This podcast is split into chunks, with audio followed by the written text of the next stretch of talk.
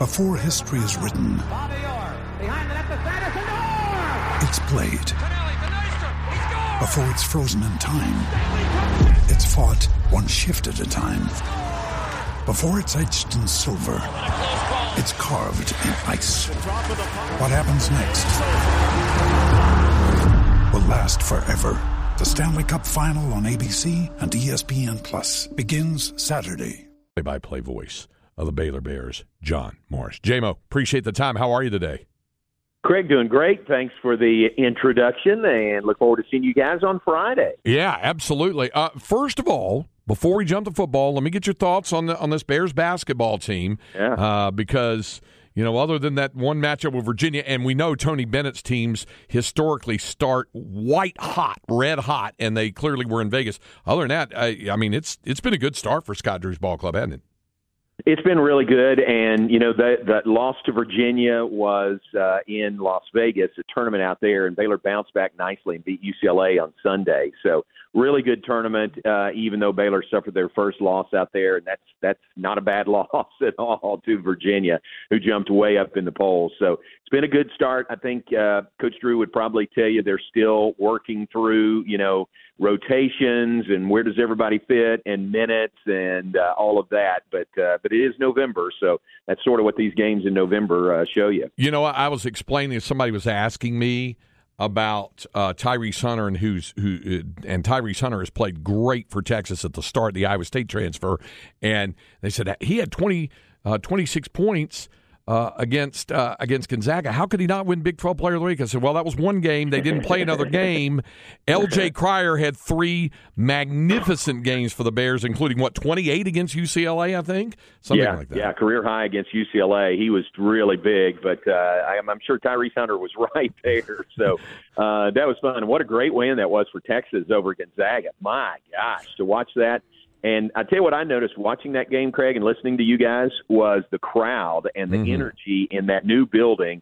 Um, that is impressive. I mean, that really jumped off the uh, off the page. Uh, just seeing the crowd and how into it they were, and that new building and the configuration of that. So, man, that looks like it's been a great move already. It has been. All right, uh, let's let's talk football. Let's talk about the Bears. And uh, I know it had to be a heartbreaker, but for them to be able to play as well as they did to be in position uh, to beat TCU as unbeaten, I, I guess that probably just adds to the heartbreak. But by the same token, it was it was something else. We were watching it from the broadcast booth at Kansas and and seeing how close that game was. Yeah, Baylor played great. I mean, they really did. And and remember that was coming off uh, a, a whitewashing against Kansas State. Baylor lost the week before, thirty-one to three, and were never really in that game. And to to bounce back and play that well against a really good TCU team, just a credit to our players and coaches. And then to be right there, you know, to be that close, where it's it's the difference in maybe one first down. You know, when we have that last possession, you get one first down. TCU's already used all their timeouts, and and Baylor could probably run the clock out, the final 207, but they couldn't get the first down and had to punt the ball away. And give TCU credit, man. I, I, that's how you get to 11 and 0 is by making plays, and they sure did that, including that uh, well executed uh, fire drill kick at the gun. John Richard Reese is a guy. Anytime I've watched Baylor this season, he, he's really impressed me. Obviously, we know about Jeff Grimes and, and the wide zone that Baylor runs. Uh, what is it about Richard Reese in this offense, John, that's just made him such a good fit? Yeah, Jeff, it, it's kind of hard to explain because he's not a big guy at all. You know, if you look at his measurables, he's not that big, but he runs really hard between the tackles, and he does something that the coaches. I, I can remember back in fall camp, they kept just hammering this point in the wide zone. You know, the deep, the offensive line blocks, and then it's up to the running back to either go wide in that run or to plant a foot and cut up field. And it seemed like all through fall camp and really early in the season none of these guys, and we've got three running backs that have kind of shared the load, but none of them were really planting their foot and cutting up field.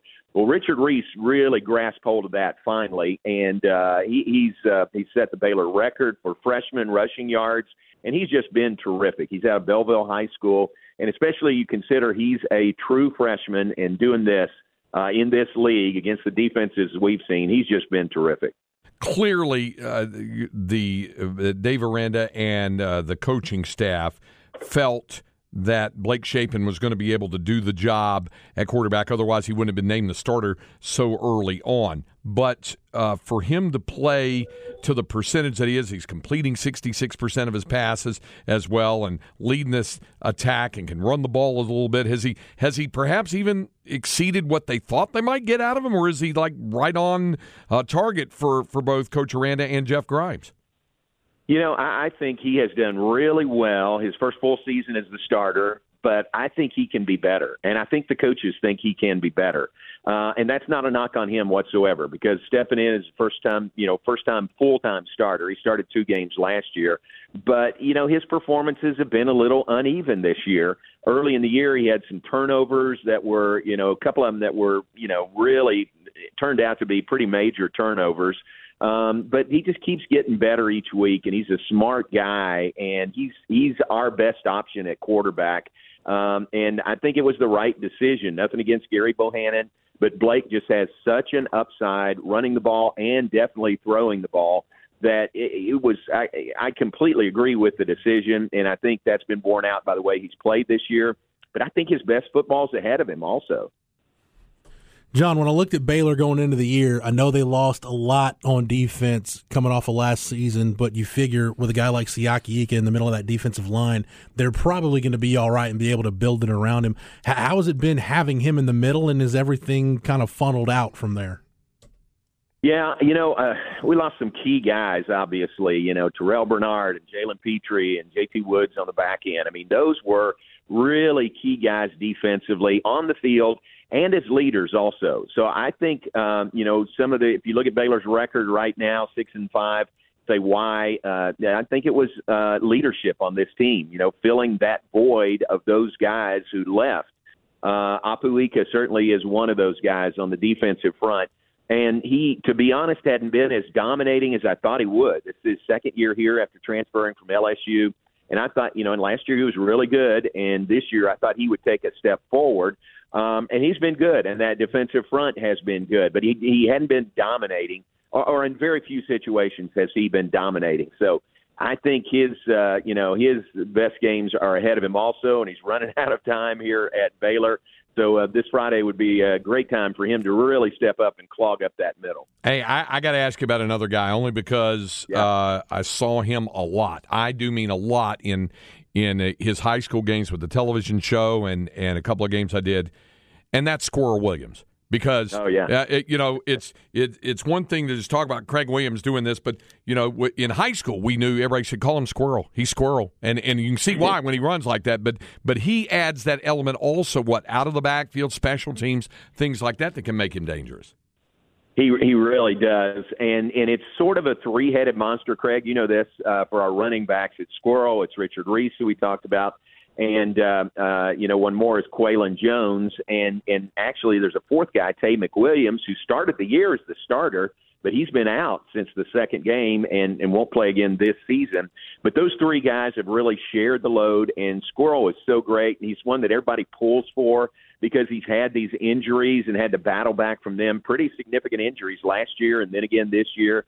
And uh, when he's healthy, you can see what he can do. And he showed that over 100 yards last week against TCU. So he he is a real key in that, and really the running game is a real key to Baylor's success. So Squirrel's right in the middle of that. Visiting with John Morris, play-by-play voice of the Baylor Bears here on Light the Tower on the Horn. John, piggybacking off that, uh, I, I, think the the big matchup, at least the one I'm watching, is that Texas defensive line against the Baylor offensive line. We've talked about that run game. We've talked about Richard Reese, but uh, that offensive line has a lot of guys that have played a lot of football going against the Texas defensive line, especially on the interior. That's been one of the better uh, run defenses in the Big 12 this year.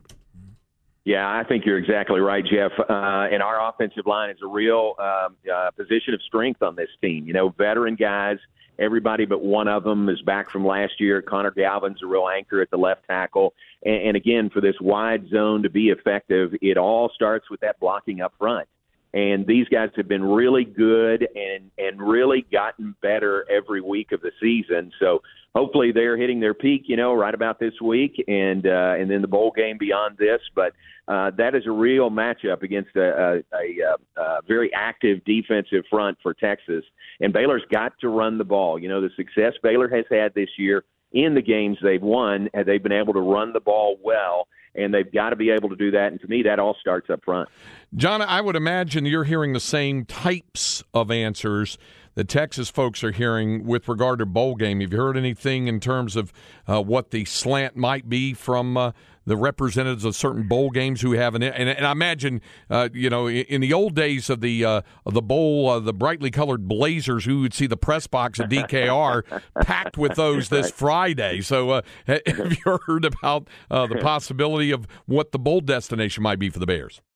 Not really. I, I would say most of the talk, and, and you know, I think this game Friday is going to go a long way. You know, going one way or the other. You know what I mean?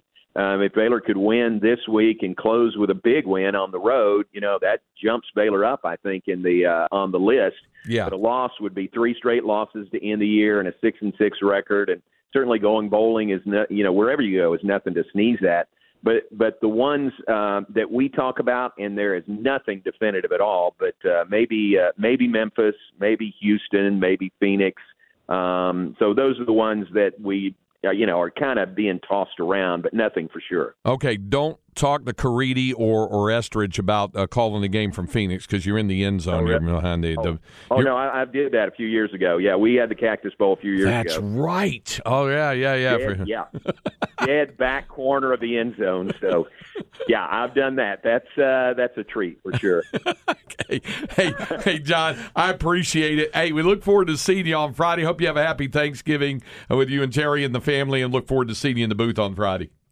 I sure appreciate that. Now, whose house is Snoop going to tomorrow or, Uh, or Thursday? That's a great question, Snoop. Do you have a Yeah. specific uh, Thanksgiving destination? Well, I was gonna go just party, but that sounds like Snoop, right? thanks, Yeah. th- thanks for asking, Mr. We'll- Morris. That we'll we'll You we'll, we'll see if we can find a destination for him. John, Take thanks for the Snoop, time. will We'll we'll see you on Friday. Thanks, guys. Appreciate it. All right, Thanks, John. That's John Morris.